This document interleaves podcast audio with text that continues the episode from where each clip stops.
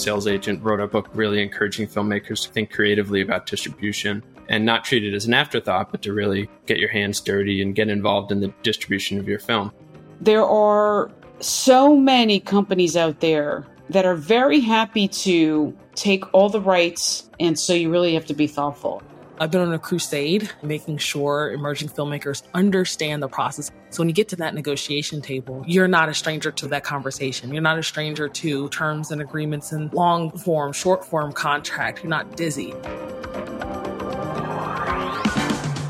Hello out there, and welcome to Distribution Advocates Presents. I am your host, Avril Speaks, producer, filmmaker, and co founder of Distribution Advocates.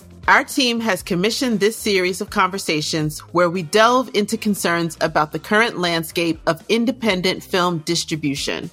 We'll chat with folks who are navigating these spaces, debunk some outdated myths, and look to innovative, sustainable, and equitable solutions for distributing films to their waiting audiences. Today's episode explores the world of sales agents. I'll be joined by entertainment attorney Orly Ravid, Columbia Film School's Alece Oxendine, distributor Efuru Flowers, and publicist Kaila Hier. We'll discuss the roles of sales agents, navigating rights deals, and whether or not agents are truly necessary for film distribution.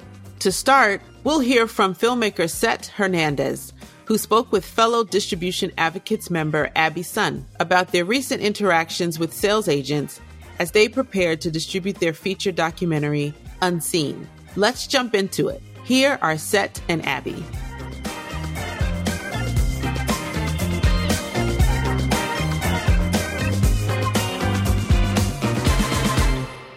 My name is Set Hernandez. I am a filmmaker and community organizer. I am the director producer for the film Unseen about my friend Pedro and his journey to become a social worker, which is making its way into the world this year. Yeah, it's a beautiful feature length documentary. It had a festival premiere earlier this year, has been traveling the festival circuit. Can you tell us about your experience with sales agents for your film? You know, my experience with sales agent is very new to me, to be honest. I didn't even know if the film was going to get made, particularly because of my immigration status being undocumented, that uh, identity that I share with Pedro. When Pedro and I started making the film, we had no expectations, to be honest. It was already difficult to make the film because of citizenship requirements for a lot of opportunities. So from the get go, we weren't sure how the film would get finished. But seven years later, somehow it ended up being finished.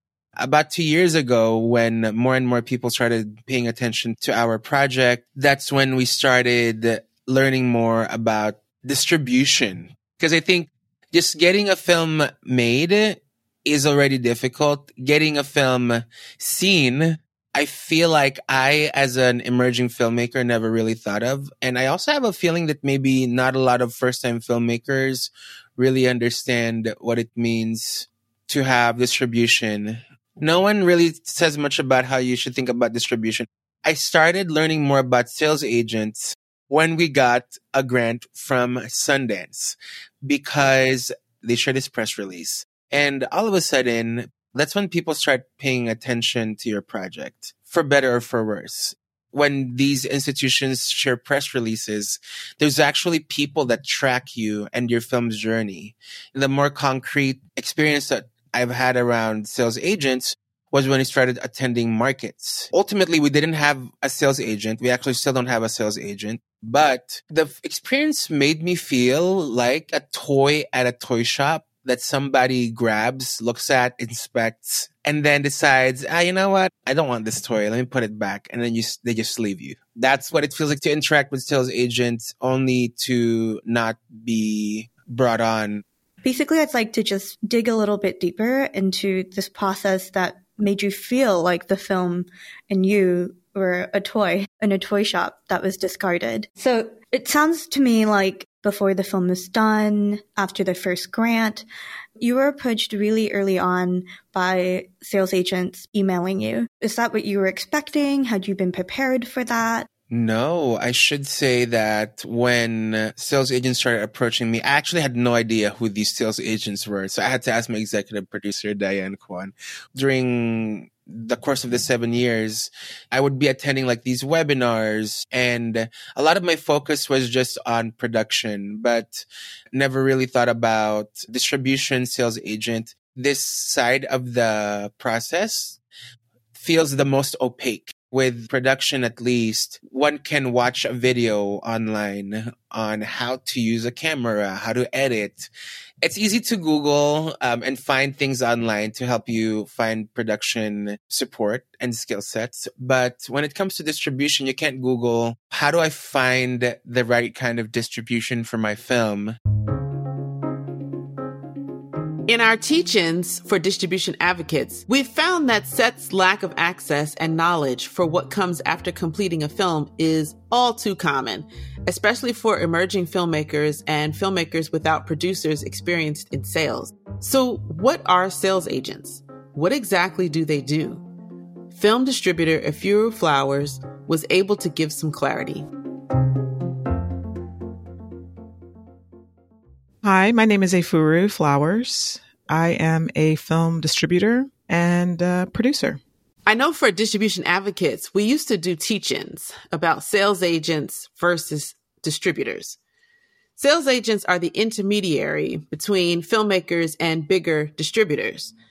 Domestic sales agents usually take a percentage, about 10 to 15% of the sales advance more and more sales agents are asking for higher percentages, a percentage of gross receipts in perpetuity, or a minimum fee payable by filmmakers in the case of no sale.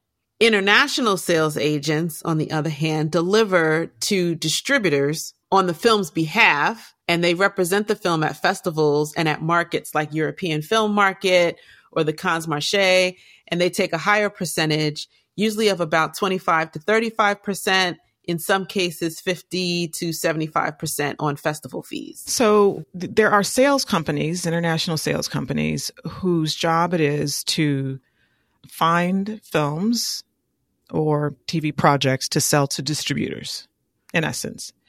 They can do pre sales. They are in charge of selling all the rights to different territories where distributors live. For example, they're selling to the distributor who will then place the content with a streamer, with a TV outlet, with an exhibitor, a theatrical exhibitor. That's the distributor's job is to actually place it directly with the buyer. The sales agent's job is to place it with the distributor. But even the distributor is doing a bit of selling because they're selling directly to the outlet and even studios themselves have teams where they're selling their content that they make to different outlets.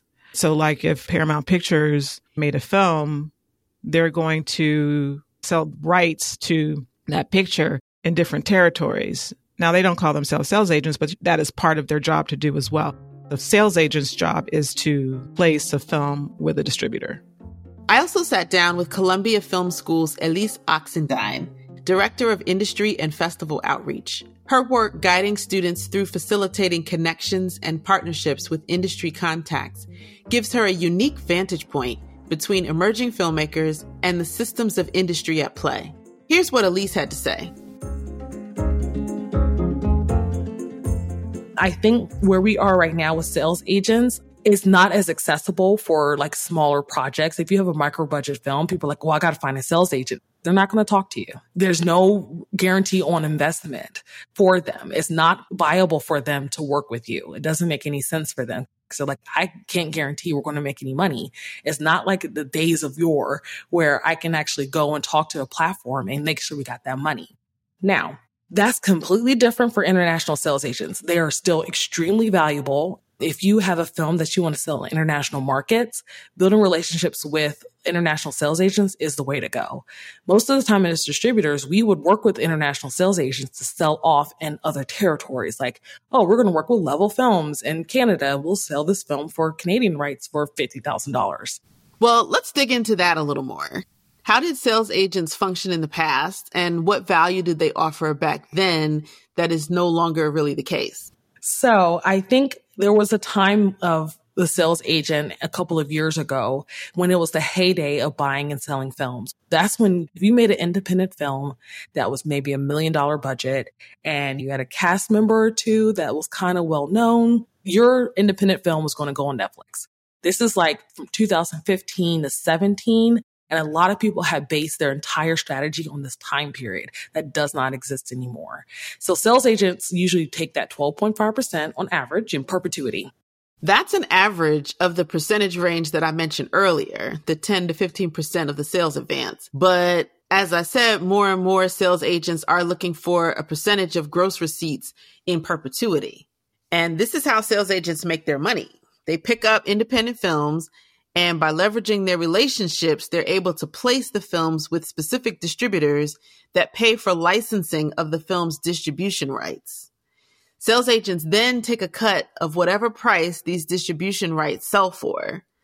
So all you filmmakers beware of sales agents that charge an upfront fee. That is not standard. Also beware of sales agents charging a mandatory flat fee as a floor, even if no sales are made. Yes.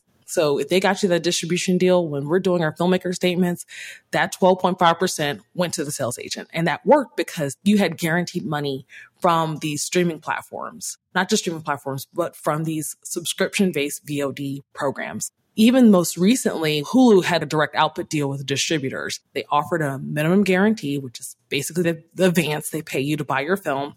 It was guaranteed money. It was easy to do. So sales agents call up Hulu and say, Hulu, you want to go in on this movie? They're like, sure, we'll spend 200K. All right, let's go. As a sales agent, it was a good business model. So that's how a lot of people were able to get guaranteed work, especially with sales agents. But that's usually at festivals. But when Netflix changed from buying these independent films to being kind of their own studio, they're producing the content that they're distributing. It kind of makes sales agents irrelevant to a certain extent. You look at A24, Neon, Annapurna is doing it now. Like more and more of these smaller um, distribution companies are producing their own content. If they're like, hey, we're just going to source our own films, it's actually cheaper. It's less people they have to do accounting for. So it just makes a lot of sense for them to do that. That changed everything for sales agents. So I think now if we're negotiating at Sundance, it starts at seven figures plus. A lot of small distributors can't participate. Sales agents are overwhelmed. So sales agents struggled to find their space in the marketplace for a couple of years. It's not that they reign supreme anymore. Agents help you get into festivals more so than they help you get distribution deals. It's still a relationship based business, but I don't see the same heyday of a guaranteed success that sales agents offered in the past most people are getting distribution contracts through the connections that they make on their own. So it's through maybe they worked on another film. Maybe they went to a market. Maybe they went to a festival and just randomly met people standing in line for the bathroom, standing in line for tickets, standing in line to get into a party, just standing in line for insert any scenario at a festival. so I would say every distribution company has worked with sales agents, but more so they're going to festivals, top festivals to look for films. As Set's film began to travel on the festival circuit and gather more recognition, they experienced a lot of what Alece pointed out firsthand.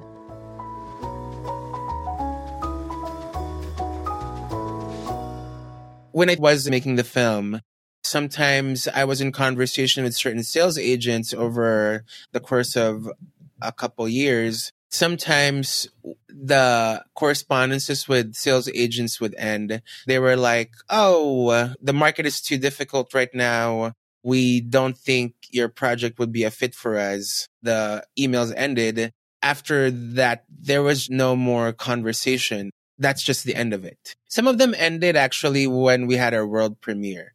I was emailing them, you know, they don't respond. I'm trying to figure out whether a lack of response is the no or whether they're just waiting, you know, to see something else.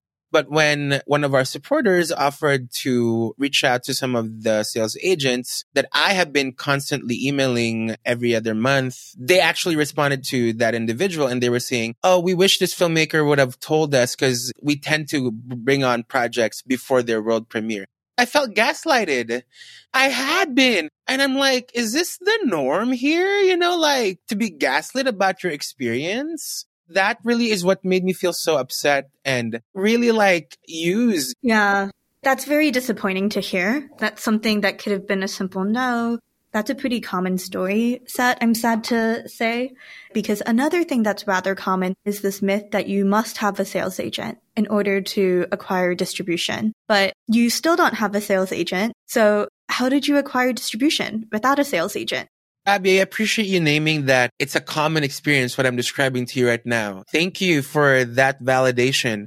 I feel like in the opacity of this whole industry, there's no one size fits all. You know, we are led to believe that you get into Sundance, you get a sales agent, you get into Hulu or HBO, and then you get these awards, and then that's the path to your film. We found distribution with that sales agent because of relationships started years and years and years ago before I even attended a single market. For example, the way I got introduced to POV actually was in 2018. For those who don't know, POV is an award-winning PBS docuseries. They source independent documentaries showcasing contemporary social issues and exhibit them via national broadcast on PBS. Yes. So in 2018 at IDA Getting Real, when I met you also, Abby, for the first time, there were roundtables happening at the IDA that year. I submitted Unseen, but Unseen ended up getting passed on.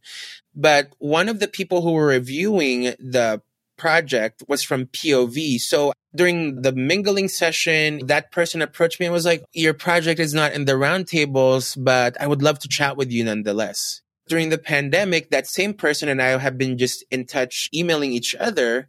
When I started sinking my teeth a little bit more in the film, I reached out to them saying, Oh, hey, I have this sample here. You know, would you be interested in checking it out? That's when they brought on other colleagues from POV. And from then on, 2018, 2020, our film ended up in POV 2023. So that's like a span of five years. So that's what I mean. Like being tenacious. If you don't get a sales agent, I hope that filmmakers don't feel discouraged that it's the end of the story for them. Not allowing impatience and the lack of instant gratification to discourage you from moving forward with the path for your film. Watering your own garden. Yeah. This reminds me of something that an industry colleague said in the Q&A portion of the very first panel that I ever sat on, which was also for Getting Real 2018. I was one of four quote unquote industry gatekeepers on the panel. And I was the only millennial, which was at that time, you know, young people in the field, plus the moderator who was Yabo Boyd somebody stood up in the Q&A and essentially said all of these institutions, gatekeepers, funders, film festivals, we, because she was also a gatekeeper, we are nothing without filmmakers. So you, as filmmakers, you actually have all the power to change based off of who you value, so on and so forth. We heard similar sentiments from many of the people we spoke with regarding dealing and negotiating with sales agents some of the things I try to impart in the next generation of filmmakers is definitely knowing your audience is actual currency. Befriend a salesperson or a distributor. Have someone like that who is part of your circle to kind of help you to navigate where the industry is at a particular time. If you don't have access to a salesperson, educate oneself reading the trades and, and listening to podcasts about the business. You need a lawyer, you need help, and there's help out there for you. I sat down with entertainment attorney and film producer Orly Ravid, who was able to provide insight and guidelines for dealing with sales agents and rights negotiations. But she also spoke heavily to this same notion of taking distribution into one's own hands and not allowing middlemen services to dictate the life cycle of a film.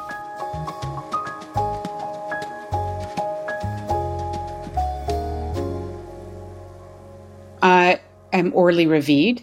I founded and I'm the co-executive director of the Film Collaborative, and I'm also an entertainment attorney. I have a baby firm called Creative Arts Legal. I'm also a law professor at Southwestern Law School that houses a pro bono law clinic, and I head up uh, our Entertainment Media Institute there. All that to say, I live and breathe independent film, entertainment law. You've seen many facets of this industry. I'm curious from your perspective and your understanding Can you share any advice that you might have for filmmakers who are trying to navigate this space of distribution? Any advice on dealing with sales agents? I think filmmakers typically romanticize distribution in a place of avoidance or like willful blindness with respect to the whole industry business side. You know, I get that filmmakers are creatives and it would be wonderful if they could avoid having to deal with some of the nuts and bolts of film finance and distribution. I think that filmmakers see a distribution company offer or a sales company offer as if they're talent being discovered. I think at their own peril when they don't pay closer attention to it, or at least have someone on their team who's really skilled in that category. A sales agent, typically back in the day when I started, was a company that would take all the rights and then resell them to different buyers in different countries around the world. And there's plenty of companies that are still doing just that. But at the same time, that business has really gone down. That business model does not work for many, many, many independent films. There are sales agents who function like true brokers, where they are just taking a commission of the deal, but not actually taking your rights. In my opinion, that's always a safer way to go. There are also sales agents who are treating the global streaming services as part of the sales process. And that's important to think through when you're also looking at what's happening in different territories in terms of your distributor. There's a little bit of a overlap now between distribution and sales. You know, sales agents can be very challenging if you do go with the more traditional model of they take all your rights to resell your rights around the world. If they're not a US based company, that can be very challenging to have a remedy if you can't reach them legally easily. It'll be massively expensive always do your due diligence and your homework and work with companies that are trusted where you've spoken not just to somebody who thinks that the people are nice at a cocktail party but rather have worked with them and things worked out okay it's worth doing your homework and films are different so it's just important to sort of get advice that is current and actually targeted to your type of film and not others because it's a very different marketplace out there for different films in terms of sales potential when you speak specifically about sales agents I mean, there'll be a company that'll take your rights. There'll always be companies that'll take your rights. But what they'll do with them to your advantage is not often much. Right. Do you have any examples about action that you've seen filmmakers take that are empowering? Yeah, I mean, I think filmmakers have been splitting their rights for a really long time, doing their own theatrical, doing their own festivals, doing their own educational, doing their own merchandising, doing their own public speaking about the film, whatever it is. I think splitting rights is very empowering because it's saying, hey, I'm not giving you everything. I'm reserving a bunch of rights because if you're not going to use them correctly, I'm going to use them and I'm carefully vetting. I'm picking the right fit for different rights. I think there's a lot of that. I've represented films that have done seven different deals just in the United States. Can you expand on that? Do you mean splitting a film's rights beyond, say, educational versus theatrical? Or how have you seen filmmakers carve out rights within the US domestically? You could have one entity do festival distribution, another do educational distribution, another do theatrical, and then another do video on demand, a separate airline deal. So that's what I mean, where you're splicing and dicing the rights because the film actually has potential in every category of rights. That's not every day that there can be that much splitting, but for some films there can be and i think not every film is going to have the same potential for distribution i think the filmmakers need to get real about who their audience really is so that they can also make educated choices about how to get to those audiences and how those folks will come to know about the film and want to see it because that will help decide what kind of people and services to work with and it's important to know where your film sits in the landscape in terms of the audience and how that audience consumes cinema some people just really are not oriented to go to the theater and they're not even oriented to pay any money. They're just going to see it if it's on their streaming service or on AVOD. So I think it starts with that and then walking backwards. It's easier for some films, it's impossible for others. I just want to be clear. I think it's important also to point out with everything that you're saying, filmmakers do have the right to push back even when you are in that negotiation phase, you do have the ability and the right to say no to any deal. I think for a lot of filmmakers, if someone approaches you, it's like, ooh, shiny, we'd have to take it. And I think it's important to note also that you can look for these things and you can advocate for yourself and for your team and for your film and push back. Exactly.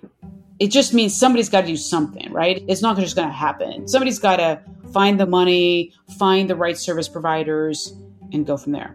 Also, make sure that you're not going to a predator. I mean, there's so many distribution companies that are either full on predatory, or if they're not full on predatory, they're just not going to do more then aggregate your rights and throw your film up on to VOD platforms, but not actually do any sort of thoughtful publicity or marketing or grassroots work or any of that stuff. And the same is true for sales agents.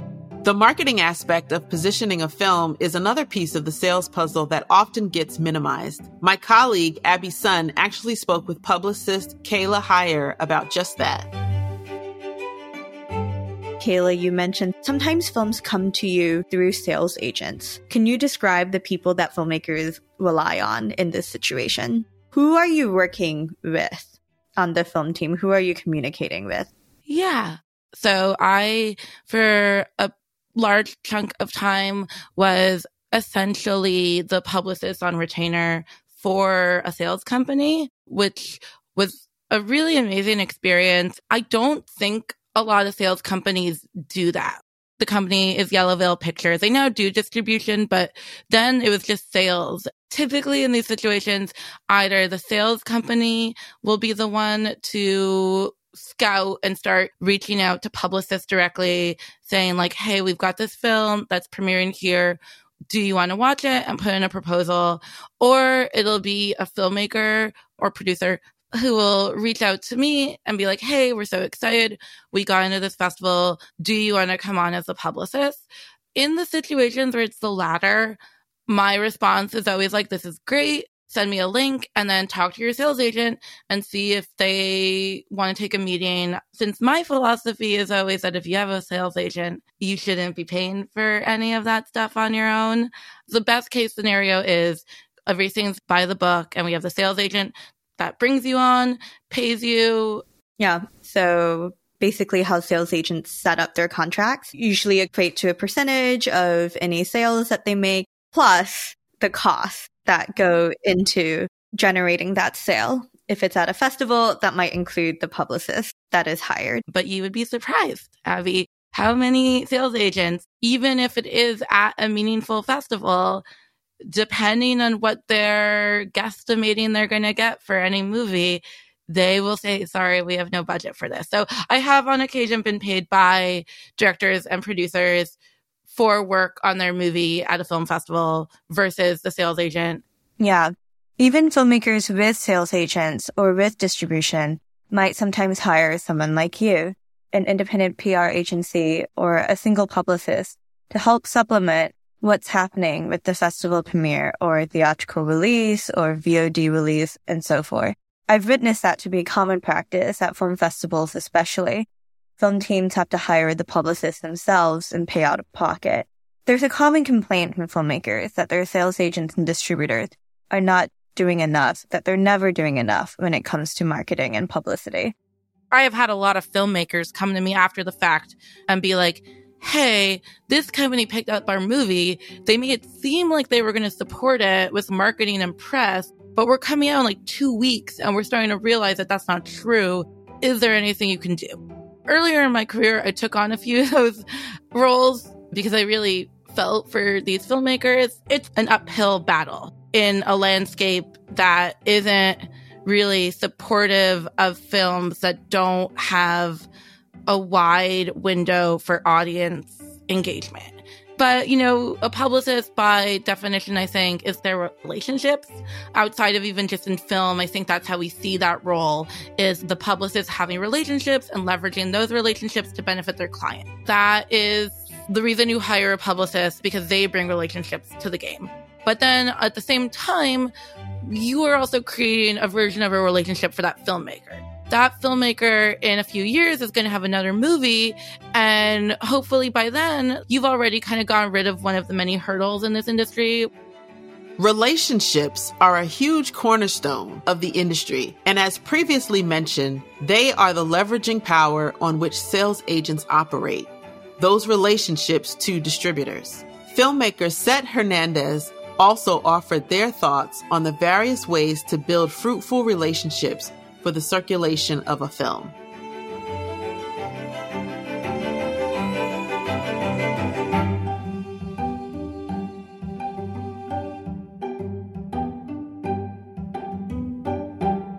I wish that this industry could be less transactional, more relational. I also wish that this industry that we work in isn't so hung up on the clout of certain institutions that you only get attention when a certain somebody lifts you up. I'm grateful for all the sales agents that reached out to Unseen. The fact that they were even interested, I truly do appreciate it. While those sales agents that we were in touch with ultimately didn't work with us, my mentor, Grace Lee, always says it's a no now, meaning that maybe it could be a yes in the future. But I feel like also what's important is that as an independent filmmaker, I should also not put so much pressure on sales agents because I feel like it's kind of unfair on them. Getting a premiere a certain somewhere should not be the end all be all. Getting a partnership with a certain somebody should not be the end all be all, but really understanding that me, my community, my collaborators, we're the ones that are going to do it for ourselves. I know that this podcast is a public podcast. And part of me is like, what if I say the wrong thing here? Will I be blacklisted and no one would want to work with me anymore? But part of me wants to take a step beyond that feeling because I feel like if all filmmakers are afraid to talk about their experience, how are we going to learn from each other? Especially with such an opaque system as distribution in film.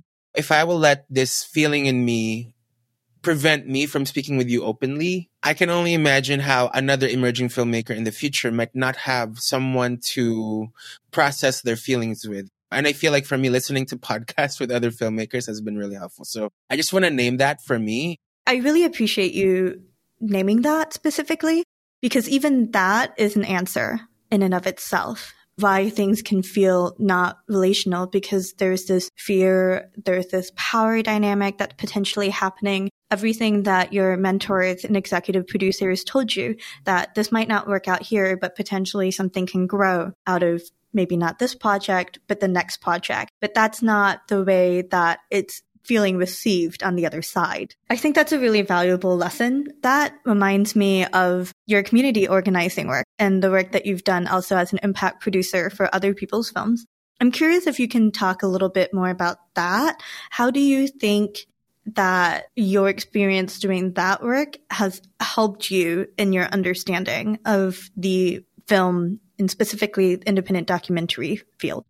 I really hold on to that part of my life, everything that I do ends up being community organizing. I'm all about building relationships over a long period of time and building relationships in ongoing way. My work with the Undocumented Filmmakers Collective, the impact that we ended up creating over the years didn't start in the span of one month. There was one year where we were just meeting and discussing things. I feel like that energy of being curious enough to know how things will pay off. That really instilled in me a certain kind of characteristic to be able to see how our film would end up getting distribution. And I think the other thing too, as an organizer who's undocumented and as an undocumented individual in general, I have always known that the status quo systems and structures that exist they're not meant to serve people from my community, especially with Unseen. You know, Unseen is a film that we hope will be watched widely by all audiences. But in my heart of hearts, my most priority audiences are undocumented people and audiences with disability, particularly blind and low vision audience members who are often overlooked as primary audiences for our films. When films are made about our communities, we're never thought of as the primary audiences audiences for films about blind people are often sighted people. Audiences about undocumented stories are often citizens. If that is my desire to reach those kinds of audiences, and this infrastructure already does not cater to them, I can't wait for the system to change before I find distribution for the film. I have to really think outside of the box. And that outside of the box thinking has already been in me, having been an impact producer and a community organizer but I forgot that I had those perspectives in me because the film industry makes me feel like there's a certain path that I have to tread in order to get distribution. When in reality, I should continue to remind myself that it's already been in me instead of waiting for this industry to save me. I got my community instead that I should lean into. Yeah. I think even the ways that we talk about distribution, like receiving distribution, they're really passive, right? It's all things that other people give to you as opposed to something that you create for yourselves and your collaborators. I feel like I was led to believe that distribution is a passive thing, almost like winning the lottery. It's almost like being saved by somebody else. I want to live in a world where I'm not expecting anybody to save me. There's this quote by an Aboriginal organizer named Lilla Watson who says, if you came here to save me, you're wasting your time. But if you came here because you understand your liberation is tied to mine, then let us work together. I need to remember that our film is just one film. It's not going to lead to the liberation of the world. But what I'm saying is I need to work with other people who understand that maybe they find something in this film that they know audiences will also feel. If they believe in this film the way I believe in it, then that's when we can work together. That's an amazing sentiment. I think you have a really great view of the structures of our field also as an individual filmmaker because of your work between Undocumented Filmmakers Collective, this film that you are the director of, and your mentors and other friends who have worked on the project as well. What, in your opinion, are some of the things that need to happen infrastructurally to fix the system for independent documentaries or for independent films in general? Maybe my answer is a little bit outside of the box. What I'll start off with is how can we not buy into this mythology that there's a one size fits all for distribution? Because I think the moment we start not buying into a myth, then we start divesting from it. And then that's when we reimagine a new system altogether if we are stuck in believing there's a fairy tale approach to distribution, and if we're all trying to one up each other so that we can live inside that fairy tale, then we're all going to continue feeding into that system and that system will continue to thrive. But if we all start understanding that the answer is not in some powerful institution to save us, the power of these institutions are there because we have confidence in them and we put our faith in them. But the moment we start reframing how we understand the structure and invest that power somewhere else, and that somewhere else could be with each other, with ourselves. I think the way to change the system is by changing each of our mindsets as filmmakers. It reminds me of this poem by Joy Harjo called I Release You, pretty much addressing fear. And she says to Fear that you have gutted me, but I gave you the knife. You have choked me, but I gave you the leash. You have devoured me, but I laid myself across the fire. I take myself back, fear. I feel like those sentiments, that's what a filmmaker is also going through. We gave this industry the knife to gut us. When are we going to start taking ourselves back? These institutions, these other people in power, I believe in them so much that I forgot my power. How can we stop buying into the myth that a certain somebody, a certain sales agent will bring us to a path that we want for our film? We will make our own path for our film instead of continuing to buy into this myth, that allowed me to take myself back.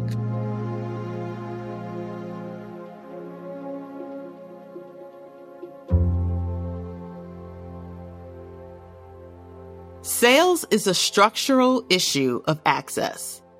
The truth is that you still need the relationship. The broadcast sale Set made came from his relationships. Whether it's the filmmaker or the sales agent, the sales system is access driven. What we can do is reimagine new relational roles. It is important that we all get paid for our work. But instead of a purely transactional role, as sales agents can be, can we imagine a different kind of middle person? Someone with access who is interested in operating as more of a liaison between filmmaker and film distributor someone who is also invested in the mission of the film rather than simply the monetary potential. Can we make it relationship driven as opposed to transaction driven?